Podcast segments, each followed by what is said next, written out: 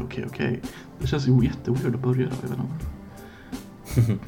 Det kan vara sådär ibland. No worries. Nej men hej och välkomna mina små sötingar. Välkomna tillbaka till Koffepodden med mig, Koffe och dig. Nedem. Vi eh, skulle vilja tacka en av våra eh, kära lyssnare som har hjälpt oss med en låt också till våran podcast. Eh, Lex. Fantastisk eh, låt som vi nu har som introlåt. Så när ni hör den så ska ni tänka på våran fantastiska lyssnare Lex och hans musikaliska talang.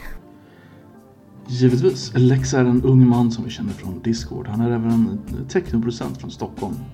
Låten heter Viruses Are Alive. Kommer snart till ditt Soundcloud. Kommer snart till ditt Soundcloud. Ja, nej men Spotify, eller hur? När som helst nu. Eller hur? Jag tror faktiskt den redan finns på Soundcloud om jag ska vara ärlig. Så sök bara på Mhm. Lex och Viruses Are Alive på Soundcloud så får också ni hela låten. Men nu, Whipped Cream. Det är den Nile City-övergången, har du inte hört den? Nej, jag har fan inte hört den alltså. Jag är usel på alla typer av såna där referenser, ska jag erkänna. De har någon kristen Sabbath Broadcasting-grupp som varje gång Ja, och det var Whipped Cream med Satan is my wife. Ja, jag kommer ihåg, alltså jag har ju, jag har ju så här minnen från Nile City, alltså som dyker upp när folk pratar om Nile City. Det är alltid den här jävla koreanska adoptivpärlan. 29 maj! 29 maj! Så jävla skadat. Den är riktigt skön. Han skulle inte få göra den idag. Nej, nej, nej, nej, herregud. Vad heter han? Henrik Schyffert. Fyra Quattro Stagioni-mannen. Precis, han är ju han är ju världens mest politiskt korrekta man idag. Och så, så har han gjort det där liksom. Just det, Schyffert. Men det är roligt med Schyffert för att han, han, han har någonstans försökt att spela båda de här sidorna av den här politiskt korrekta och den här icke politiskt korrekta världen. Han, han har försökt existera i båda samtidigt på något sätt. Det är svårt. Det är svårt. Det sista riktigt politiskt inkorrekta han gjorde det var på um, Sportgalan tror jag det hette. Då han, Mhm. han gick ut som en indian. Med Ja, eh, just det. naken röv. Just det. Fan vad det inte hade flugit idag för övrigt. Heller. Men det är inte så jävla länge alltså det hade ju... Nej men när var det typ? Eh, 2005 Det- kanske? Ah, är det så länge sedan alltså? Jag måste fan kolla upp det här. Kolla det där. Det hände redan då. Säger man rumpa i TV blir det ramaskri. Det här är Aftonbladet som har skrivit artikeln. Moralister får fnatt av skratt. Henrik Schyffert klär ut sig till indian och Svensk-Indianska förbundet polisanmäler. alltså... Hur många finns det i Svenska Indianska förbundet? Ja, och, och hur många av dem är faktiska indianer och inte bara så här folk som typ tycker om att eh, läsa astrologi och typ eh, låtsas vara indianer? Kan man ju också fråga Finns, sig. finns det en, en, en motsättning till Weibo med andra ord? Fast för indianer? Ja, exakt. Precis. Exakt. Man Precis det jag menar. Kalla det. um, Indianabo. Jag vet inte. Det känns som ett ord man inte vill ehm, komma på själv. Alltså, Det känns som det skulle kunna vara väldigt triggande för någon. Ja, verkligen. Definitivt. Ska vi snacka lite om det här med luff eller? Du vill prata om luff? Mm. Vill du ge Ja, bakgrunden? då kan vi väl börja och säga med att förra veckan gick Centerpartistiska ungdomsförbundet ut och sa att de ville bli pedofiler hela bunten. då, då kontrar Luff nu med att man ska skända flagga. Det är så att de har en tävling i vem som kan vara mest dum i huvudet. Ja, men de, alltså, det, det som, det som för, förvånar mig, eller som liksom gör mig Vi mest... kanske borde börja säga, med att säga vad som hänt. Ja, börja med det. Mm, ja. Exakt, vi måste börja med det. Ja, det hela är ju helt enkelt att eh, LUF har, av någon rolig anledning, LUF är Liberala ungdomsförbundet. De har i veckan, eller helgen här, bytt förbundsordförande och röstat igenom att de ska vara för flaggskändning, något som var legaliserat sedan 1971. Och detta firar de då med att bränna flaggan på Twitter. När en, eh, antagligen en man som är medlem i partiet, trots att han ser ut att vara 55, eller ja, 45 om vi ska vara ärliga, eh, står, står där och bränner flaggan helt enkelt. Den svenska flaggan. det är så udda alltså. Det, det, det som... Det här, ja, det här är alltså deras valvinnare 2020. Alltså det, det är det här som slår mig som så otroligt konstigt med ungdomsförbunden. Ibland. Alltså det är som att de i sin iver att, eh, att stå ut och göra utspel som är liksom annorlunda eller som, som skapar mycket media. Eh, som får mycket mediapublicitet. Så, så går de så långt ibland att de skälper moderpartiet, tror jag. Alltså det här är ett sånt exempel. Eh, där det här kommer ju liksom Liberalerna få höra, alltså moderpartiet kommer ju få höra det här om och om, om igen. Och de är ju inte för det här på något sätt. De förstår ju liksom att det här är ju, som vi sa, det här är ingen valvinnare direkt. Men jag, tänk, jag tänker med Björklund, han var ju för fan eh, Ja, det Han var väl major till slut? Han var ju högst uppsatt militär. Ja, visst. Jag, jag, tror, jag tror inte militärer går runt och bränner flaggan alltså. Jag tror inte det heller. Det är Jag inte tror han är, är standard. djupt besviken. Ja, jag hoppas det. Det, det bör de vara på luff. det, det, ja, med all rätta i så fall. Nej, men jag, jag vet inte. Alltså, jag tycker framförallt det roligaste är väl det här som, som du sa. Att det, det är ju redan legaliserat. Alltså det är ju redan... Och det handlar väl egentligen om att direkt när du gör någonting med svenska flaggan så är det inte längre den svenska flaggan. Som jag har förstått det. Alltså rör du den på något Ja. sätt och skriver någonting på den. Så, så är det, räknas det inte längre som den svenska flaggan juridiskt. Så det är liksom inte en fråga om... Alltså du kan inte skända flaggan, fattar du vad jag menar? För det är inte flaggan längre. Jag förstår. Det är väldigt udda argument det där men det, det låter som ett argument från 70-talet så jag, jag köper att det är argumentet de hade. Ja, jag tror, att, jag tror att det är så de har resonerat. Jag har läst det i någon tråd någonstans, så tar det inte som någon gospel här men jag för mig att det är, det är på det sättet det ligger till. Eh, helt enkelt. Det är lite fascinerande nu när har, i, igår så bytte de ut partiledaren till Nyamko Sabuni från Jan Björklund. Mm. Och de bjöd ut ungdomsförbundets ledare från Joar Smeding tror jag han hette till en kvinna som heter Romina Pourmokhtari. Mm. Så, samtidigt så bränner de flaggan. Ja, Ehm, det är ju, det är det- ju dåliga ja. optics alltså. Jag vet inte riktigt vad de tänker där, om jag ska vara helt ärlig. Det är, Jag tror att det är ett parti av så kallade anywheres endast. ja, du kanske har rätt i det. Alltså den här, får förklara det här med anywheres och somewheres. Det, det är en svår grej att förklara. Fast det är samtidigt något som ligger intuitivt i människor tror jag. Uh, anywheres är alltså de som kan uh, inte identifiera sig med någon specifik plats och kan tänka sig att bo lite överallt. Och de, de är inte speciellt lo, lojala till en ort eller ett land för den delen. Medan somewheres är de som känner en, ja, en förankring till hembygden, till hemnationen helt enkelt. Eh, uh, grovt förklarat.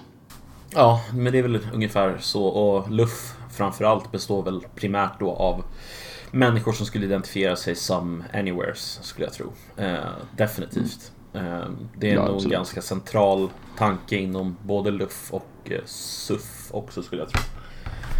Kan man inte uttala det Q? det är nästan roligare, eller hur? De är ju lite kufiga, Ja. eller hur? Precis, precis. Ja. Kuf. Jag tycker vi, tycker vi slår ett slag för. Kuf. Ja, jag tycker det låter bra. Jag tror inte vi har så mycket att tillägga på den här frågan förutom att eh, vi officiellt inte uppmanar folk att bränna flaggan. Nej, precis. Vi tycker nog inte att man ska göra det. Det är någon jävla korkad idé. You do you. Kanske you, danska flaggan. You do you, men eh, eh, ja, frågar du mig så bränn inte svenska flaggan. Det är jävligt onödigt. Ja, jag tänkte att vi skulle klippa av vår första följetong, nämligen fallet eh, ASAP Rocky. Har du hört något om det? Eh, nej, alltså jag har ju helt stängt av allting som... Jag, jag, min enda nyhetskanal där jag får information om ASAP Rocky, det är du. Jag är din Fox News. Ja, exakt. Och biased som få. Inte skulle, jag, inte skulle lilla, lilla jag vara biased. Nej, nej, inte alls. nej, men, jag, nej, men jag, jag lyssnar. Berätta om ASAP och eh, vad som har hänt. Ja, ja, ja vår, vår husgud och hjälte ASAP Rocky. Mm. Nej. Eh, han, han har fått en dom nu. Den kom eh, 14.00 på en vardag. Det var världens tråkigaste presskonferens för övrigt. Men det här ska jag säga innan. Mm. För att allt det var, det var att det var en jättestor presslokal inne i något regeringshus eller riksdagshus eller whatever. så det enda som händer, hela pressen sitter där samlad. Och istället för att domaren eller någon går ut och säger det som alla förväntat sig. Så går det ut eh, personal och lämnar beslutet i stora pappersbuntar. Va? Framför varenda. Nej. Ja, ja, de, de sa ingenting, de bara lämnade lapparna och så fick folk sitta där och läsa igenom det. What? Och då satt jag och kollade på Aftonbladets live-grej. Och den här stackars eh, typ internen som de hade skickat, han var ju helt panikslagen och bara bläddrade igenom hela den här stora bunten papper efter beslutet. Nej, Det var faktiskt ganska komiskt. Fan alltså. Ja, men vad var, vad var, vad var beslutet då? Eh, han döms uh, villkorlig dom och böter Okej. helt enkelt. Så han, han kommer inte, han kommer inte, de anser att han är skyldig men de kommer inte ge någonting, någon mer fängelsetid helt enkelt. Det enda han får betala är 12 500 då i böter. Okej. That's it. Men, men det finns möjlighet att han får betala rättegångskostnaden också eftersom han är väldigt rik. Och de Okej. uppgår då till ungefär 200 000. Okej. Men själva böterna är 12 500. Och ingen fängelse överhuvudtaget? Ingen fängelse, bara villkorlig dom. Okej. Det vill säga om man skulle begå brott i Sverige igen så Ja. skulle det bli räknas hårdare. Fan vad intressant. Uh, Det, Okej. det roliga var ju att den här afghanska killen som blev misshandlad, han begärde ju 140 000. Ja. Vad fick han då? Men ja, 12 500. 12 500, exakt. Ja. Synd. ja. eh, Hade du hoppats på fullt belopp?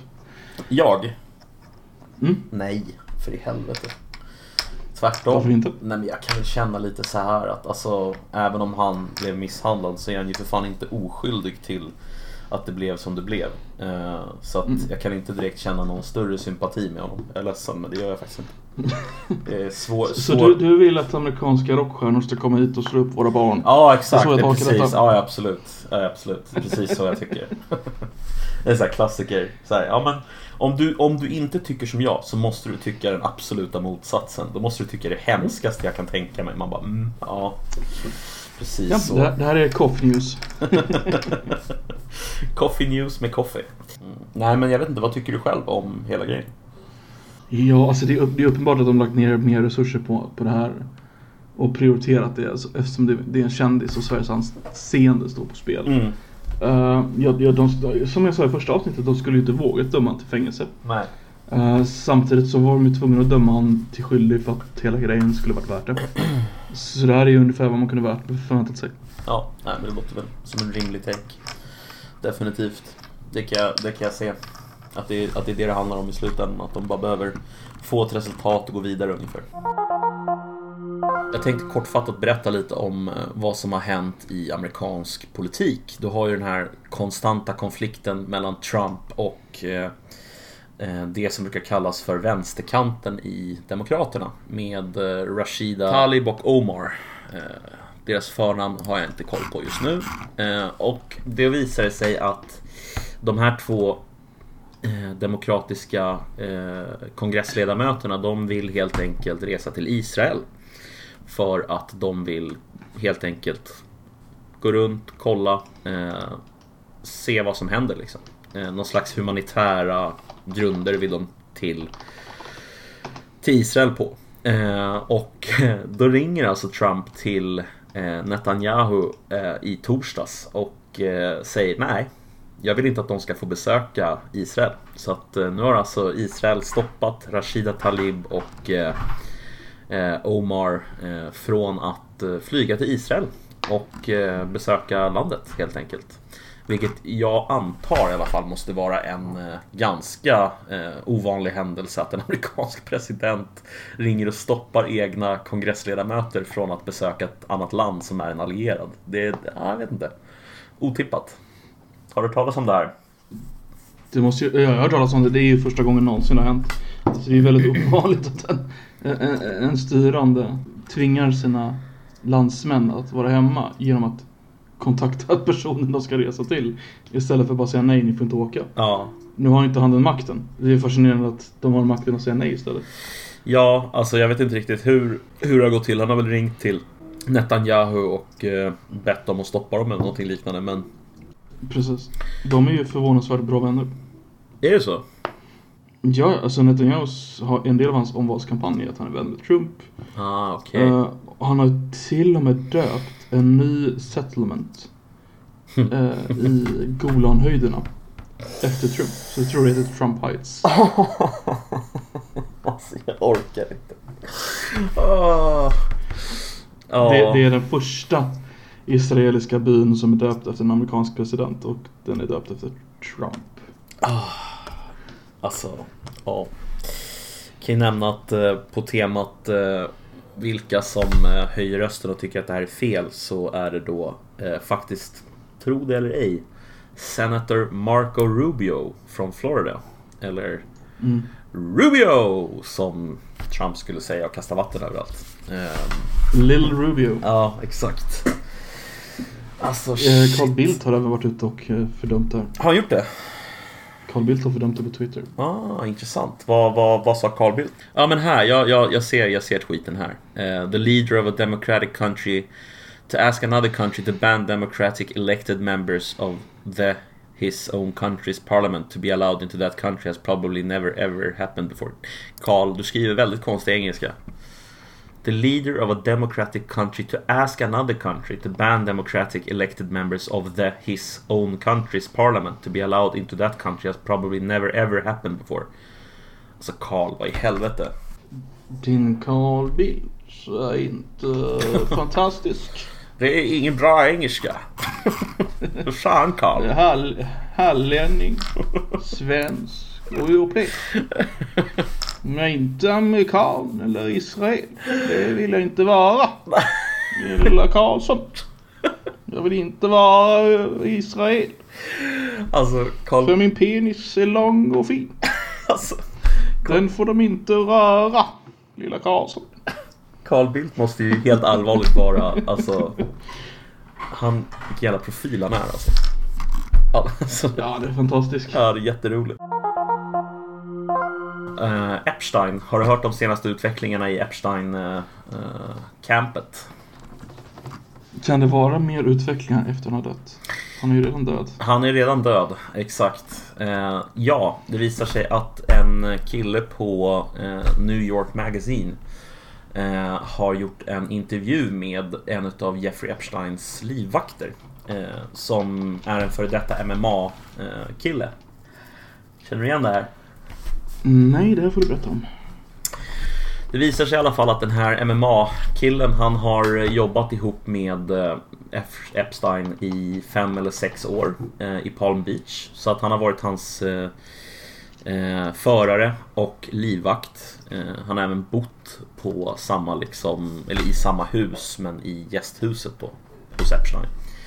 Eh, och den här journalisten har intervjuat den här killen för fyra år sedan. Så att han, han, eh, han fick tag på honom igen nu och började intervjua honom och snacka med honom. Ehm, och eh, då visade det sig att eh, han vill inte kännas vid saker som han sa för fyra år sedan.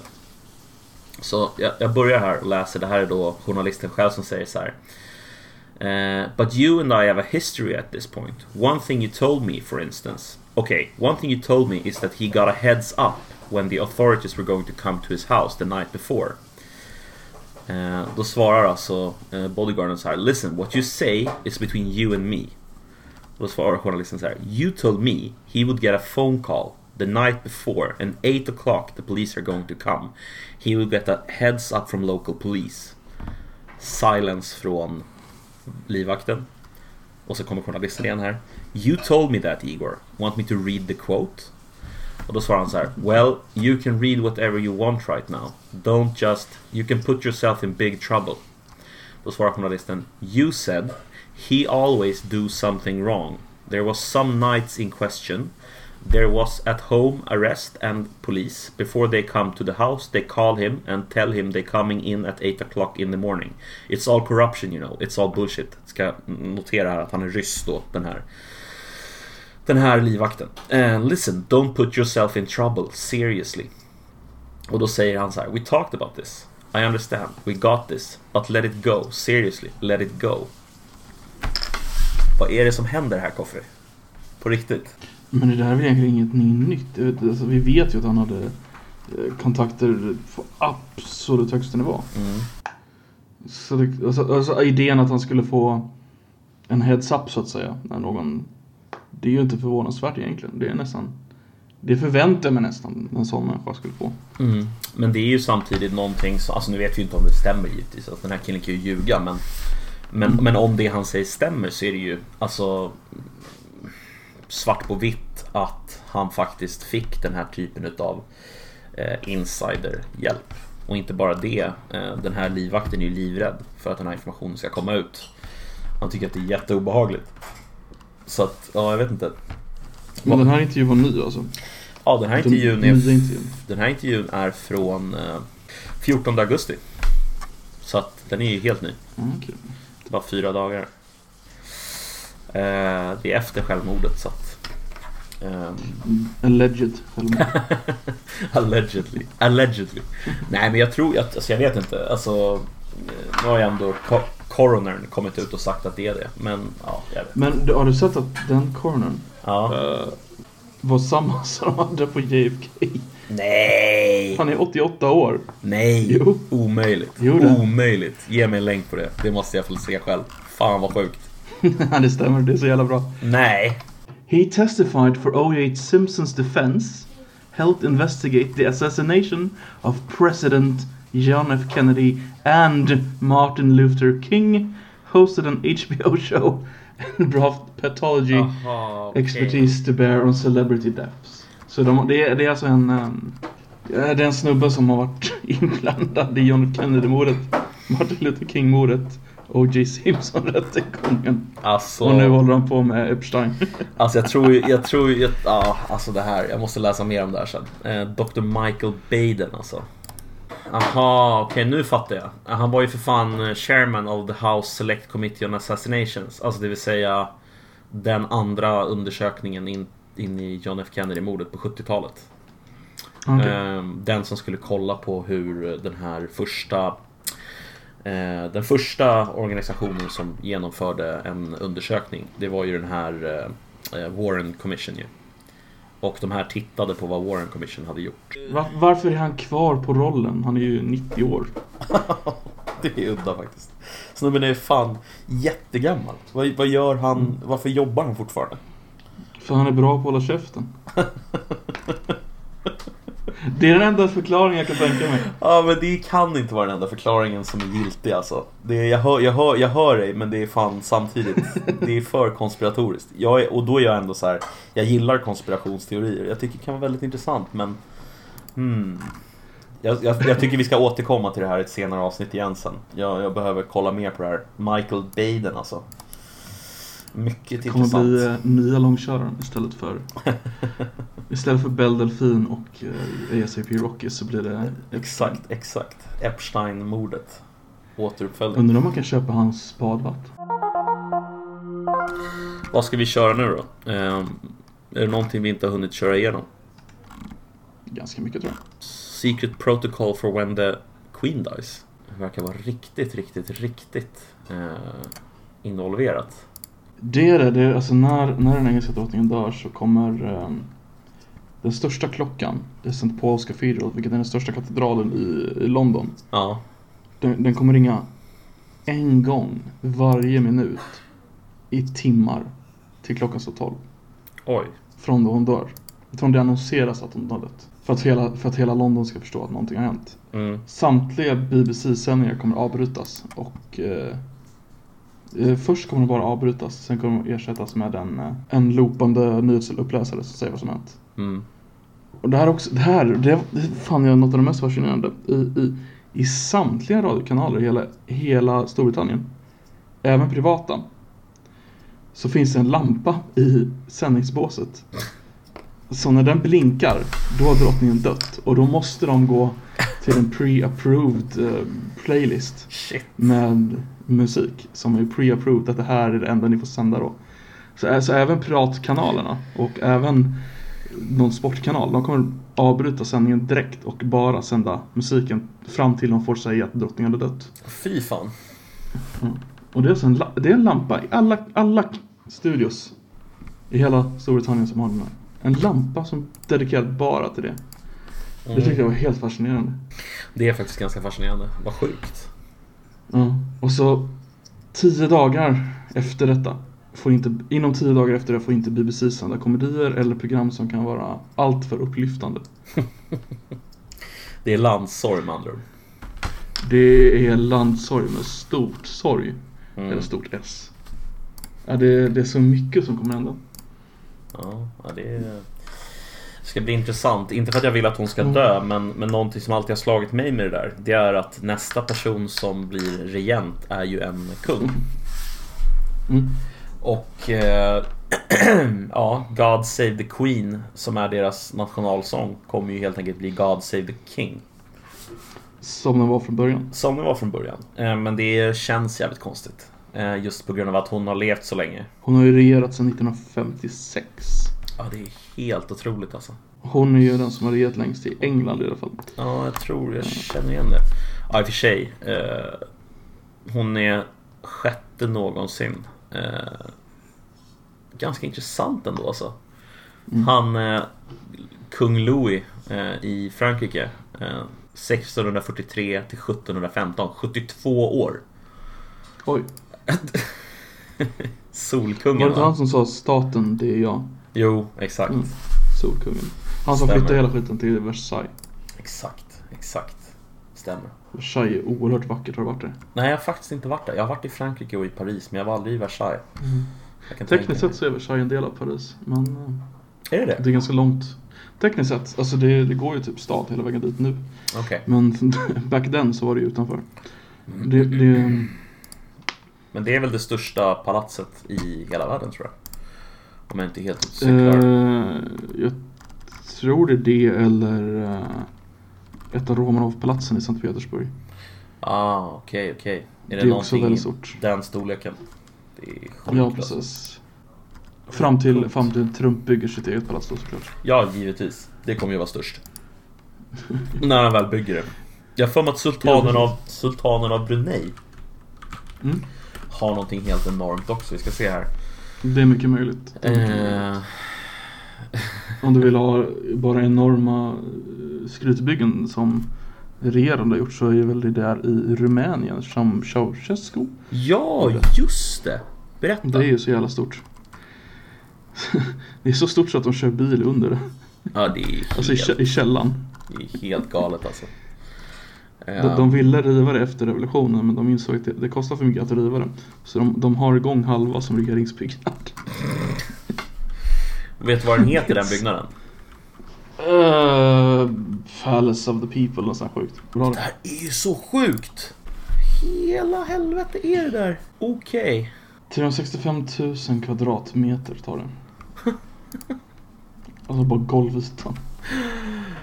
Ja, herregud alltså. Det, det, en annan ganska rolig grej med det, det har de sett bilder på sådana här sovjetiska byggnader som flyttas på räls. Mm. Eh, det är ju primärt för det här huset. Eh, det, var, det var ju ett öststatsland och de flyttade, han ville ju ha en paradgata genom hela huvudstaden. Mm. Där, där inte fanns gata. Så han tvingade husen att flytta på sig. Det där är ju en sån här grej som kan vara värd att snacka om. Alltså just att de flyttade, alltså med andra ord, de flyttade hus på räls Mm. för att bygga en paradgata. Det är ju också helt sanslöst. Det är Det är fantastiskt. så det är sjukt jävla galet alltså. Ja, det är ju fantastiskt roligt. Eh, I någon slags absurditet. Men jävlar vad sjukt alltså. Mm. Eh, han gick all in, den killen. Det, eh, det kan man ju verkligen säga. Det kan man verkligen säga. Men så styrde ju från mitten på 60-talet till eh, 1990 tror jag. Helt Ja. o, oinkränkt. Det är ju mer än, eh, det är ju längre än Stalin vill jag säga. Stalin var väl 30, 50, 55.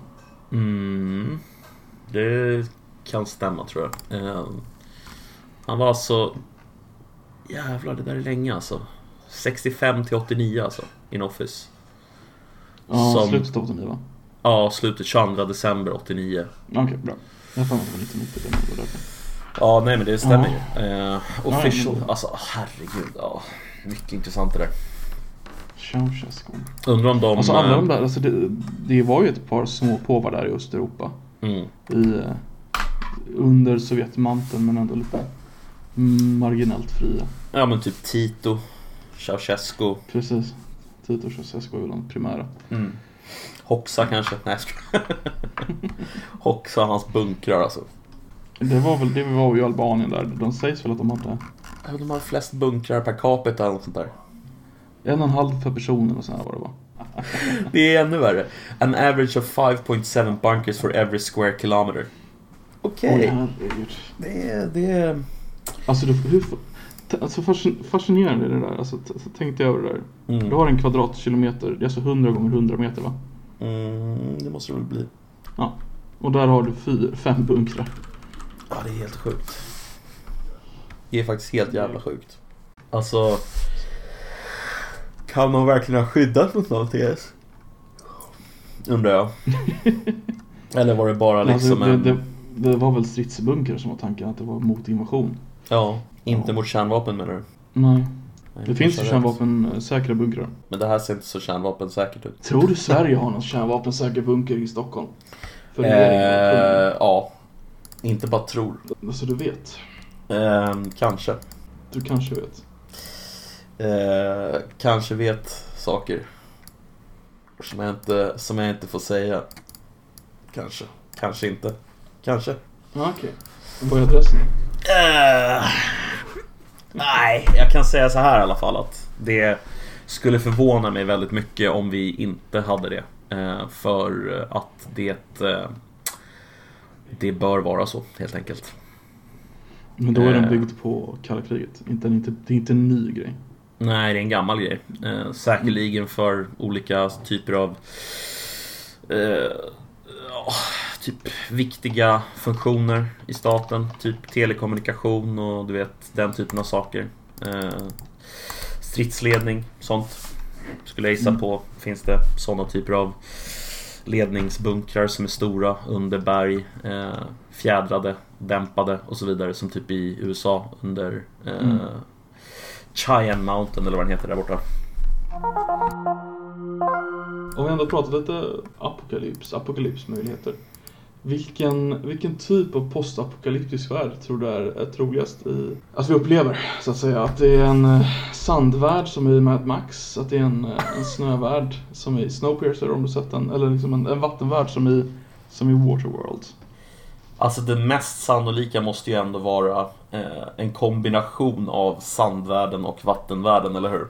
Alltså typ, Varför det? ja men tänk global uppvärmning skapar erosion i termer av liksom att det blir mer och mer ökenlandskap och sen så får du typ Mm. vatten, vattenlandskap i termer av att eftersom vattnet blir varmare så expanderar det och så, så sväller det och så tar det upp mer plats. Så jag, jag tror på någon slags kombination här av sand och vatten. Eh, tror jag är den mest. Två saker. Det finns en teori att om eh, Island, eh, Grönland smälter och Nordpolen smälter Ja, så kommer det vara tillräckligt mycket kallvatten för att förstöra Gulfströmmen så att hela norra Europa blir en permanent istid. ja jo det, det har jag du- hört också. Tror du på den? Då skulle vi ha en snövärld här uppe i alla fall. Mm. Alltså, tror att det är möjligt. jag tror definitivt det är möjligt. Ehm, I vår livstid. Det tror jag inte. Men det skulle definitivt kunna hända eh, förr eller senare. Som jag har förstått det så kan det hända om det blir för kallt. Och så, så eh, stannar Golfströmmen av, eller hur? Och då så följer Mm. inte vindarna med. Vore inte det lite mysigt? Nej, nej. typ minus 30 grader eller något sånt. Ja. Året om typ. Ah. Ja men det är, det är bara att ta på sig. Klarar man sig. I Snowpiercer, Snowpiercer-världen dock så är det ju så att där är det ju en, en eh, de försöker a, upprätta, eller avrätta, inte avrätta, avklara Mm. mm. global, den globala uppvärmningen genom att försöka artificiellt sänka temperaturen genom geoengineering och så misslyckas det så blir det alldeles för kallt. Mm. Tror du vi är överhuvudtaget på väg åt det hållet? Alltså Att så det här. finns någon möjlighet? Alltså jag tror inte att det är omöjligt att vi, att vi hamnar i ett läge där vi helt enkelt inte kan lösa problemet med global uppvärmning eh, annat än med geoengineering. Det, det tror jag definitivt. Eh, att vi skulle kunna vara på väg åt det hållet. Tyvärr. Eh, eller tyvärr, alltså jag, jag vet inte. Alltså när folk säger så här, men om vi bara slutar konsumera så brukar jag oftast bara stänga öronen där för att det är så, det är så orimligt att tro att det ska hända tycker jag. Så att Alltså det, det kommer liksom inte hända. Det skulle föra med sig en global ekonomisk kollaps också och det är ingen som är villig till det liksom. Så att... Eh, eh jag tror att den enda lösningen som vi kommer stå inför till slut det är någon typ av geoengineering. Vi kommer köra hela vägen in i berget. Eh, och sen så blir det geoengineering som finns kvar som lösning. Tror jag. Det, det är lite fult det där att lägga det, det, det stora allmänna pro- problemet med global uppvärmning på individnivå. Det det är omöjligt att lösa det på individnivå. Ja, alltså jag har svårt att se att man skulle kunna lösa det genom att konsumera mindre kött, flyga mindre. Alltså det är ju, det är ju globala problem och då måste de nog lösas på global nivå eller så får vi nog skippa och lösa dem tror jag. Det, är ju bara ett antal, ett antal stora företag, som, att jag tror 15-20 stycken som står för nästan 70% av alla utsläppen också. Är det så så? det, det är något sånt där i alla fall. Uh, kan, kan vara 50 som står för 50 också. Det, det är ett antal, det är väldigt få stora företag som står för väldigt stor procent. Ja. Eh, alltså över majoriteten. Så att, så att vi skulle ku- kunna göra någonting på individnivå, det är, det är, bara, en, det är bara löjligt egentligen. Ja, alltså det är så här, alltså det är klart att du kan ju bidra eh, om du vill genom att till exempel sluta äta kött eller genom att sluta flyga eller whatever liksom. Men det är ju inte ens en droppe i havet liksom. Jag är ledsen, det är ju inte det i slutändan. Mm. Det är inte ens en droppe Nej. i havet så det, det, det är... Ja, jag vet inte. Jag tror, jag, tror, jag tror helt enkelt inte att vi kommer lösa det här problemet med hjälp av eh, några avtal eller eh, Inga avtal heller alltså. Nej, jag tror inte det. Alltså så här, det, är klart, det är klart att vi kan minska utfallet av problemet. Alltså vi kan göra problemet mindre brutalt så att säga. Vi kan, vi kan minska omfattningen av problemet. Men jag tror inte att vi kan ta bort problemet helt. Utan jag tror att vi kommer Alltså förr eller senare så kommer vi ställas inför ett liksom scenario där, där det är geoengineering kvar. Tror jag. Men det är bara vad jag tror. Jag vet ju inte. Men, men jag tror det. Det var, det var en oerhört negativ syn men det, det, det är inte omöjligt. Det, vad säger man? Att det, det, det är 12 år kvar och om vi inte gjort något inom 12 år så är det Ja. för sent. Ja, jag, Ja. jag, jag tror det där, det där vi, vi står lite inför ett scenario som är så här, ja men visst, alltså om alla gjorde så här så skulle det kanske funka, men ja, hur ska du få alla att göra det Om, då? om, om alla gjorde som Greta Thunberg. Ja, exakt. Ja, Då har du hört hennes eh, senaste. Nej, vad vad är hennes senaste? Eller att hon åker båt menar du? Hon åker båt, hon åker båt till USA. Ja, det såg jag. Det roligaste, absolut roligaste med att hon åker båt till USA Mm. Det är att man kan läsa på eh, Aftonbladet plus om man betalar för det. Mm. Då, eh, då kan man få se hennes toalett. En hink. Fan. Det är alltså något som de har låst bakom en betalvägg som de lockar med så här. Ah, Se Gretas hink. Så fick man betala extra. alltså vad är det för fel på folk? Varför betalar folk för att se det? Det- Alltså det är två grejer som är fascinerande med det där. Dels att eh, Aftonbladet har gjort ungefär 20 artiklar om Greta Thunberg den här månaden. Mm. Och vi är ungefär halvvägs igenom. Och det andra är att det uppenbarligen lockar tillräckligt mycket människor att det, de kan gömma vissa delar av det bakom plus. Mm. Vad är det för typ av människor som lockas av Greta Thunberg? Det? Eh, det är väl en kombination av de som är väldigt, väldigt frälsta säkert i, i Greta och sen så eh, motsvarigheten på andra sidan som hatar henne gissar jag. Så att eh, det är väl typ hatkärlek där någonstans kan jag tänka mig eh, från folk. Alltså, jag förstår inte att folk lägger ner så mycket tid alltså på, alltså, jag, alltså va? Vem bryr sig? Hon får väl vara hur hon vill. Alltså jag, jag kunde inte bry mig mindre känner jag. Ja okej, Greta kör sin grej. Okej, bra. Det är Jag som vill lägga upp en teori till dig. Mm, låt Så vill jag att du reagerar på den. Eh, för två, tre år sedan. Då var det stora uh, allmänna samtalsämnet. Det var invandring och den eh, flyktingvåg vi då såg. Eller hur? Ja, det är definitivt. Den, det var lite av en hybris skulle jag vilja säga. Den kulminerar ju med någon slags välgörenhetsgala som sändes på typ Ja, ettan eller fyran. Ja. Just det. Samma människor idag är de som, alltså nu har, nu har den allmänna debatten gått över till miljöförstörelsen istället. Ingen pratar om invandring, ingen pratar om flyktingvågor. Utan det är samma människor och nu pratar de istället om global warming. Mm, mm.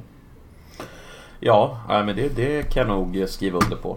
Eh, att det är samma typ av, eh, samma komplex av människor uppfattar jag det som ungefär.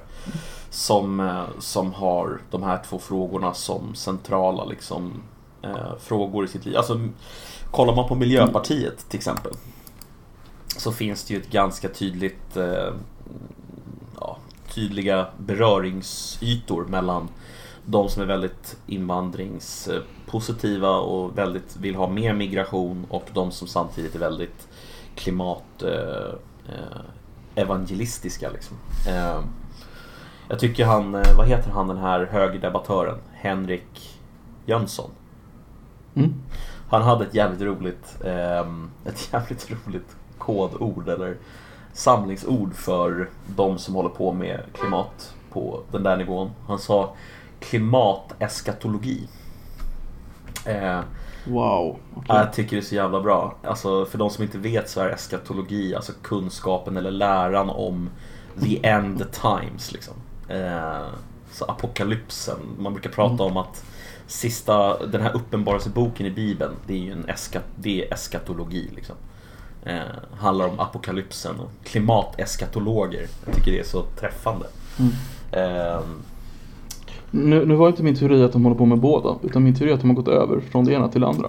Att det är det som är det nya, det är det stora, det är det folk talar om. Ja, jag vet inte. Alltså, jag, jag, jag, jag håller med om att det är det nya, men, men håller du inte med om att det är samma människor?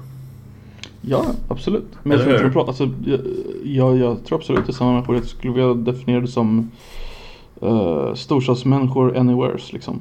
Mm. Eh, Precis. folk som jobbar inom media kanske. Eh, folk som jobbar på i staten. Mm. Eh, folk, som, folk som styr vårt samhälle i princip. Som Eh. har tagit över.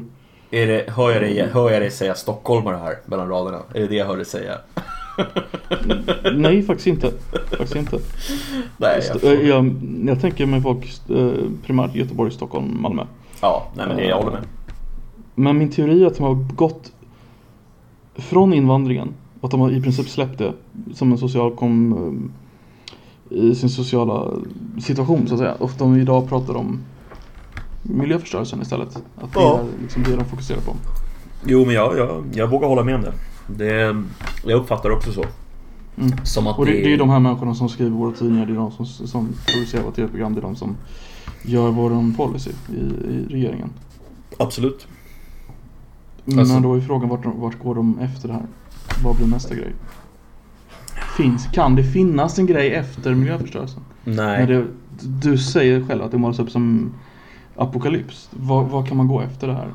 Alltså, jag tror så här att skulle det visa sig att eh, om 10-15 år att världen inte har gått under. Eh, nu menar inte jag, alltså jag tycker att det är, vi ska inte stråmanna folk. Jag förstår att när folk säger gå under så menar de någonting annat än faktiskt gå under. Jag är väl medveten om det. Men, men om det inte har blivit så illa som man faktiskt trodde att det skulle bli och man står där eh, lite med byxorna nere om 10-15 år. Då kanske det blir en annat ljud i skällan. Eh, men har det blivit så illa som man tror eh, och det fortsätter ut för så att säga. Då, då tror jag bara att man gräver ner hälarna och kör ännu hårdare på det här individuella perspektivet som man har pratat om hela tiden. Eh, för det är väl det enda man har kvar. Alltså, man inser väl att det typ är omöjligt att komma med globala lösningar. Eh, när vi inte har en global global regering som kan lösa problemen liksom. Jag menar hur ska du göra det utan, alltså hur ska du få med alla? Det finns ju de som vill ha det. Global regering? Precis. Jo, jo, jo, jo. Och frågar man Alex Jones Men så... då- alltså, han vill ju verkligen inte ha en global regering. Nej, tvärtom. Eh, men då tror jag alltså att de kommer prata om miljön i typ 10 år då. Sträck. Ja, eh, jag skulle vilja säga att de har pratat om miljön redan i tio år i sträck ungefär och jag tror inte att de kommer Ja, sluta men som, nu. som pri- primär. Alltså jag tror det, ja. Jag skulle inte bli förvånad i alla fall om den ligger. Vad, vad skulle du kunna se för annat alternativ? Jag vet inte, det är det jag funderar på. Du tänker typ som en, som en sekundär, eh, alltså typ att de kliver in och börjar prata om migration som de gjorde förut och sen så nu blir det liksom klimat och sen så skulle Ja. det kunna bli någonting nytt. Precis, det, det, alltså ett samhälle har ju i princip en fråga i taget som de fokuserar på. Alltså man skulle ju i och för sig kunna tänka sig, eh, slår det mig nu, eh, att en fråga som skulle kunna ta över väldigt starkt med temporärt i alla fall. Det är om vi får en global ekonomisk recession. Då får vi ju en, ett fokus på ekonomifrågan istället, skulle jag säga. Eh, Sant, sant. det skulle Eh, kunna vilket i hända. sig Vilket i och för sig är positivt för miljön. Ja, du tänker att en recession är positiv? Eh, Ja, ju, ju mindre vi producerar och konsumerar ju bättre är det ju för Mm. miljön. Mm, mm. Jo, så Eller, det. eller så byter vi ut det mot billiga kinesiska kopior. Då blir det ju fan sämre för miljön. Ja, det kanske blir så i Nu, slutändan. nu tror jag i och för sig att vi är på väg mot en recession. Så att, eh, Ja, det, det ser så ut. Det är ganska mycket sådana indikatorer som kommer ut här. Som verkar tyda på att vi är på väg mot en recession igen. USAs eh, bond market, 10 års ränta, Mm. pekar neråt nu. Och så har det sett ut inför alla recessioner. Så Precis. det, det om något borde ju tyda på att, på att det är på G liksom. Ska vi snacka lite postapokalyps då? Som, som genre alltså. Postapokalyps som genre. Mm. Har du någon favorit eh, liksom litteratur, film, bok? Alltså inom... vet, du inom... skulle, vet du vad, exakt vad jag skulle fråga? Nej. Samma sak. Ja men berätta. Postapokalyptiskt verk liksom. Mitt intro till postapokalypsen, det var ju när jag var ung och så började jag spela Fallout. Ah, okej, okej, okej. Mm. Eh, Alltså det kom väl ut 97 tror jag. Ja, det låter rimligt. Och på något jävla magiskt sätt så fick jag det 98. Och så fick en polare det 98. Jag vet att jag började spela det 98 i alla fall. Mm. Och vi var ju så besatta alltså. Vi kunde sitta två pers bredvid varandra och spela tillsammans. Mm. Bara för att det var så kul. Och vi blev så inne i hela Fallout-låren. så att, ja. Vi, vi sitter ju fortfarande, han, han, min, min eh, bästa polare som jag spelar Fallout med då, vi, Mm. vi sitter ju fortfarande idag och kan citera Fallout. Alltså lines som de drar i ettan och tvåan. Men det är ju ett... eh, Alltså nu har inte jag spelat ettan. eh, Och jag har inte spelat tvåan heller. Men... De är helt det? annorlunda mot trean och fyran kan jag säga. Jo, jag har förstått det. De är väl mer... De är väl turbaserade också, eller hur? Är de inte det? Det är de, det är de. Men alltså jag gillar ju hela konceptet postapokalyps Mm. i allting egentligen. Alltså, För de, så för de som inte har spelat Fallout så kan vi säga att det är eh, utspelar sig ett eh, retrofuturistiskt eh, 50-tal. USA har komplett vunnit andra världskriget och sen så kör de in kärnvapen, i, eller kärnkraft i princip allting. mm, Och den, det, USA utvecklas eh, teknologiskt, ekonomiskt men inte kulturellt sen 50-talet. Och sen så kommer det bli världskrig med Kina och hela världen går åt helvete. ja, Och de man, eh, vissa människor har då flytt in i, i stora underjordiska, gigantiska underjordiska kärnvapenbunkrar. Och man kommer ut runt 2077 tror jag det. Mm. Men, men utspelar sig inte, eller nu, alltså som sagt jag har inte spelat spelen Men eh, jag har fått för mig att det utspelar sig Att det som händer i ettan är inte först i kronologin, eller hur? Eh, utan typ Mm. saker som händer senare i senare spel typ utspelar sig innan i kronologin Är det inte till och med så att Fallout 4 utspelar sig precis Nej, Fallout 5 Nej. kanske det är Fallout 76 utspelar sig först men det är det här mm, Det är det nyaste och det är något så här jättekonstigt uh, online-spel de släppt. Mm, eh, som jag inte har spelat och kan inte riktigt förstå mig på. Nej, Eh, det fick väl jättemycket kritik också Ja, absolut. Grejen är att de första två spelen eh, och Fallout New Vegas utspelar sig på västkusten. Sen Mm. utspelar sig trean och fyran på östkusten och det är lite separat. Eh, De flytt, när, när Bethesda köpte spelet så flyttade de ju till östkusten för att få lite mer frihet. Aha, Ja. okej Och sen det roliga är att när de, sen så gav de ett annat företag rätten att göra New Vegas. Och det företaget grundades av de som gjorde ettan och tvåan. Så det är därför New Vegas är så mycket bättre ansett än Mm. de andra spelen. För det är väldigt true to form liksom. Jag fattar. Ja, det är ju väldigt, väldigt bra. Eh, New Vegas har jag faktiskt spelat. Mm. Det var ju riktigt bra. Men, men så du skulle säga att du gillar den typen av postapokalyps du gillar? Det är den här lite... ehm, det här amerikanskt liksom postapokalyptiska med kärnvapen postapokalypsen skulle man kunna säga att du, att du har lite förkärlek för. Är ju alltså jag har kollat på väldigt mycket postapokalyps egentligen kan man säga. Alltså, eh, Logan's Run får man väl också anse i postapokalyps. Logan's Run, den känner jag igen. Mm. Vad... eh, Du har inte sett filmen Logan's Run? Nej, jag tror inte jag gjort det. Det är en helt fantastiskt eh, high concept film från jag gillar gamla filmer om jag ska vara ärlig. Eh, det är från 76. Men, Ah. men, men grejen med den är att de lever i någon slags eh, perfect society. Men de har, de har en kristall inplanterad i högerarmen tror jag det är. Mhm. Och den visar hur gammal du är. Och när den börjar blinka rött, då har du fyllt 30. Och då ska Okej. du dö. What? Mm. Men Logan vill inte dö. Så därför handlar det om Logans Run. Okej, okej. Vad fan, det här låter ju nästan som den här eh, filmen som gjordes ganska nyligen. Han som är i tredje klotet från solen. Eh, vad fan hette den? Eh, när de har en ålder i, typ så här som digital, digital ålder. Som de har så här på armen och sen så kan de typ köpa sig mer tid.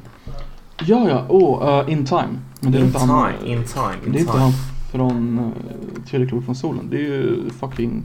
Ja, just det, det är fan Justin Justin, Timberlake. Timberlake. Det har du fan rätt i. Det är Justin Och Timberlake. Jessica Alba, tror jag. Den kvinnliga huvudrollen är. Ehm, det är det säkert. Amanda Seyfried, Olivia Wilde. Det är en bra film. Helt okej i alla fall. Vad jag kommer ihåg. Men det är ju lite så här, lite så här postapokalyptiskt. Fast det är mer så här teknologisk apokalyps Mm. på något sätt. Så här, Det är lite som... eh, har du sett den med uh, Matt Damon? Eh, när alla rika har flytt jorden. Ja! går de, eh, Ja, ja, ja. jag kommer inte Ehm, ihåg vad den heter nu. ehm, Elysium. Elysium, så var det. Den påminner väldigt mycket om den ja. Det här postkapitalistiska, så här, Mm. postapokalyptiskt kapitalistiskt på något sätt. Mm. Eh, en favorit som jag har, eh, som jag tror ska göras till film eller till tv-serie. Eh, jag är inte säker på när, men jag tror att någon har köpt rättigheterna. Är Oryx and Crake av eh, Margaret Atwood. Eh, Berätta. Ja, det, det handlar om en... eh, Alltså man skulle kunna säga att det handlar om ett framtida USA, säg 2030 kanske, 2035. Eh, där eh, klyftorna har växt sig större och eh, många människor bor i eh, såna här gated communities. Vilket de redan Mm. gör såklart, men alltså det är mer, mer så liksom. Och Mm. det handlar om en, en kille som tillsammans med sin bästa polare så upplever de det här samhället och sen så får man följa Det är två stycken parallella tidsaxlar så att säga. En utspelar sig efter apokalypsen och en utspelar sig innan, men det är samma person. Eh, och så får man veta liksom, under tiden får man veta hur den här apokalypsen hände eh, och vad hans egen koppling till den är. Och den är, den är, alltså den är väldigt, väldigt bra. Oryx and Craig. Okej, så, så det är en riktig apokalyps som händer i, alltså det är, det är inte Mm. bara en långsam utveckling utan det är en riktigt event som händer. Det är där. ett riktigt event, en riktig apokalyps som händer i, i böckerna. Eh, och det visar sig att eh, han har en koppling till den här apokalypsen som han inte riktigt fattade själv. Eh, Jaha. eh, den är riktigt, riktigt, riktigt, riktigt bra. Eh, Margaret Atwood är ju grym. Hon har väl gjort den här eh, ehm, som finns som tv-serie med hon scientologen. Um, fan är den heter? Tänker du på Handmaid's Tale eller? Ja, ja precis. Exakt. Är hon scientolog? Eh, hon som spelar huvudkaraktären där. Hon är scientolog. Okej. Vad hon nu heter. A Handmaid's Tale va? The Handmaid's Tale, du tänker på Elizabeth- Moss.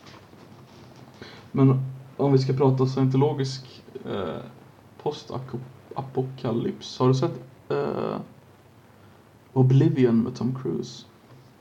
Eh, jag tror det. Eh, vänta lite. Eh, är det den? Är, Ja, den har jag sett.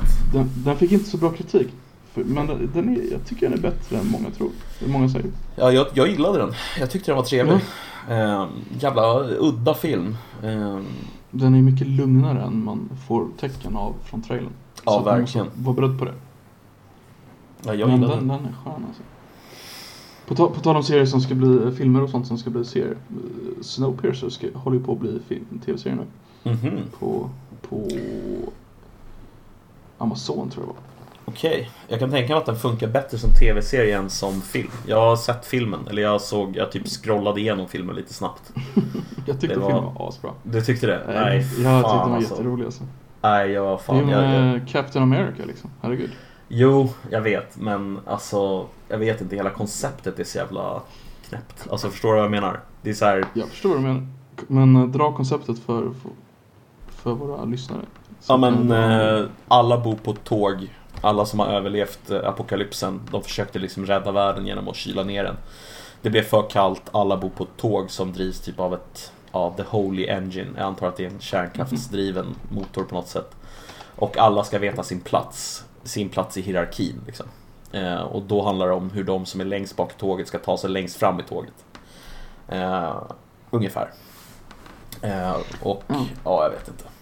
Jag, jag måste lägga till lite grejer här. Det, det, det, är, det är en man som inser att deras grej, alltså en, en rik miljardär som inser att det här sättet att rädda världen kommer inte gå. Så han gör en, ett tågspår som tar exakt ett år att åka.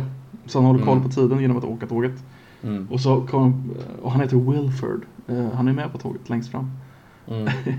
Det, fin, det finns en jätterolig teori att det här är en, en, en unofficial sequel till Willy Wonka och chokladfabriken. Ja, just det. jag har hört det där. Eh, Jag har inte orkat läsa teorin. Tror du att den stämmer? Mm, Alltså nej. Den gör inte det va? Det är bara massa jävla Nej. roliga... nej. Den, är, den är väldigt kul. Alltså man, när man läser teorin, alltså den handlar, det, det finns massa plot points som överlappar. Mm. Eh, Tidsmässigt så funkar det, vilket är ganska roligt. Och i grund och botten skulle han som är miljardären som gör tåget vara ha Charlie då som vinner chokladfabriken. Mhm. Okej, jag fattar. Han som liksom gick vidare typ. Mm, och han skulle då tagit namnet eh, Wonka då, så därför För om, om i, rakt igenom i filmen så är det W på allting. Alltså Wonka Aha. eller Wilford eller ja. Eh, och så, ja. Och han är ju expert på att göra mat genom sin godisfabrik och det är därför de klarar av att mata alla och bla bla bla. Plus att första eh, Willy Wonka-boken så har de ju en båt som åker på. De har en ett tåg som åker på godis eller läsk är det va? Jag har inte ens sett den. Eh, och sen ett andra så är det ju Andra boken heter ju The Magic Elevator Så att det är ju alltid Varje film och bok har ju ett tema på en Ett farkost Mhm. Men de har aldrig ett tåg som i det här Men, men, men alltså... Finns det någon koppling mellan regissörerna? Eller alltså... Nej, alltså-? Ingenting. Det hade bara helt Nej nej nej, nej. Alltså, det, det här är ju en Det här är Det här, det här är en asiatisk eh, f- Utvecklad eh, koncept Snowpiercer och, och Willy Wonka är ju fan eh, Ja, jag såg att Snowpiercer, den var koreansk på något sätt va? mm, Den är ju producerad i, i Korea Mm. Och medan Ja, Willy, Willy Wonka är ju Roald Engelsman Just det, just det, just det. Så det. det, det, är föga tro, tro. Ja, men jag tänkte om det finns någon jävla koppling mellan regissörerna, typ att så här, de känner varandra och bara så här, leker med tanken att de ska göra något Ja. sånt här. Jag vet inte, fan, jag har ingen Ja, aning. det, det är ju 45 år mellan filmerna om vi ska säga så Ja, okej. Ja, nej, då låter ju inte det så sannolikt kanske. då skippar vi den teorin. Om, om inte regissören fick ett barn i Korea Ja, och, och, och lärde upp det så här ja. Ja, man kan hoppas inte omöjligt. Mm, Ja, inte ganska omöjligt. Ganska omöjligt. Då vill vi tacka för att ni har lyssnat på Coffeepodden med Koffe och eh, Nedden. Eh, hoppas ni har haft en trevlig vecka och eh, vi syns nästa vecka så kommer ni få ett nytt spli- sprillande nytt avsnitt att lyssna på. Tack, hej! Hej då kamrater